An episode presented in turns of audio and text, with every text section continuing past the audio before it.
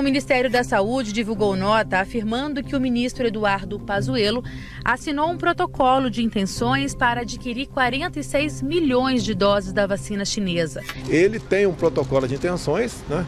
Já mandei cancelar, se ele assinou, já mandei cancelar, por exemplo, sou eu, não abro mão da minha autoridade. Todo mundo diz que a vacina que mesmo demorou até hoje foram quatro anos. Eu não sei por que correr em cima dessa. Olá, minha gente, estamos de volta com a nossa série Réu Confesso, em que estamos refletindo sobre os crimes praticados pelo presidente durante a pandemia. Desta vez vamos falar do ataque que ele, Bolsonaro, fez à vacina Coronavac.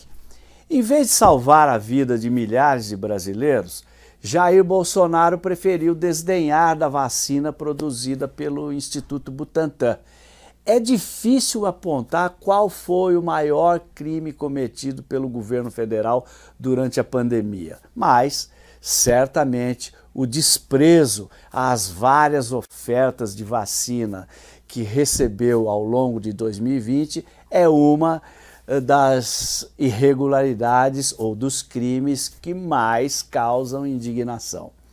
É de uma crueldade incalculável fazer os brasileiros assistirem a parentes, amigos, vários companheiros e companheiras e até dirigentes do nosso partido, o PT, morrerem de Covid-19, imaginando que eles poderiam ter sido vacinados se não fosse a omissão de Jair Bolsonaro.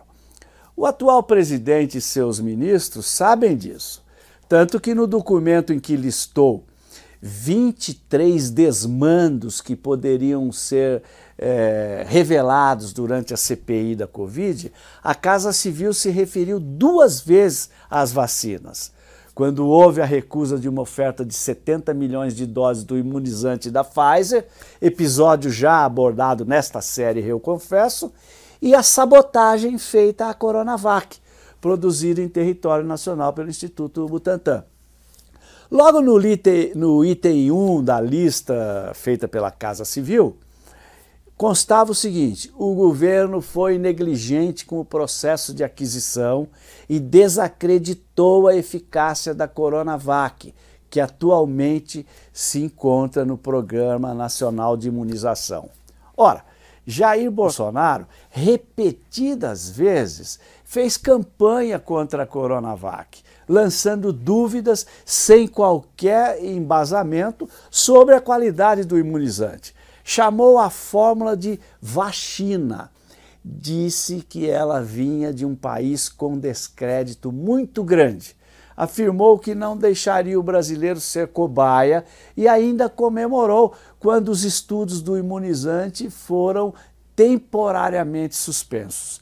Além dos ataques com palavras, Bolsonaro agiu com canetadas quando, em outubro de 2020, o então ministro da Saúde, Eduardo Pazuello, anunciou que o governo federal compraria 46 milhões de doses da Coronavac. Bolsonaro barrou o negócio. Já mandei cancelar. O presidente sou eu, não abro mão da minha autoridade, disse ele nervoso.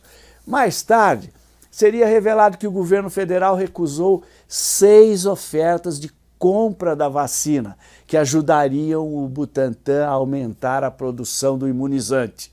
Segundo o presidente do Instituto, Dimas Covas, Bolsonaro desprezou, assim, 160 milhões de doses pouco preocupado em vacinar toda a população adulta do país, afinal, sua principal estratégia sempre foi buscar a imunidade de rebanho sem o imunizante, Bolsonaro investiu apenas na vacina produzida pela Oxford AstraZeneca.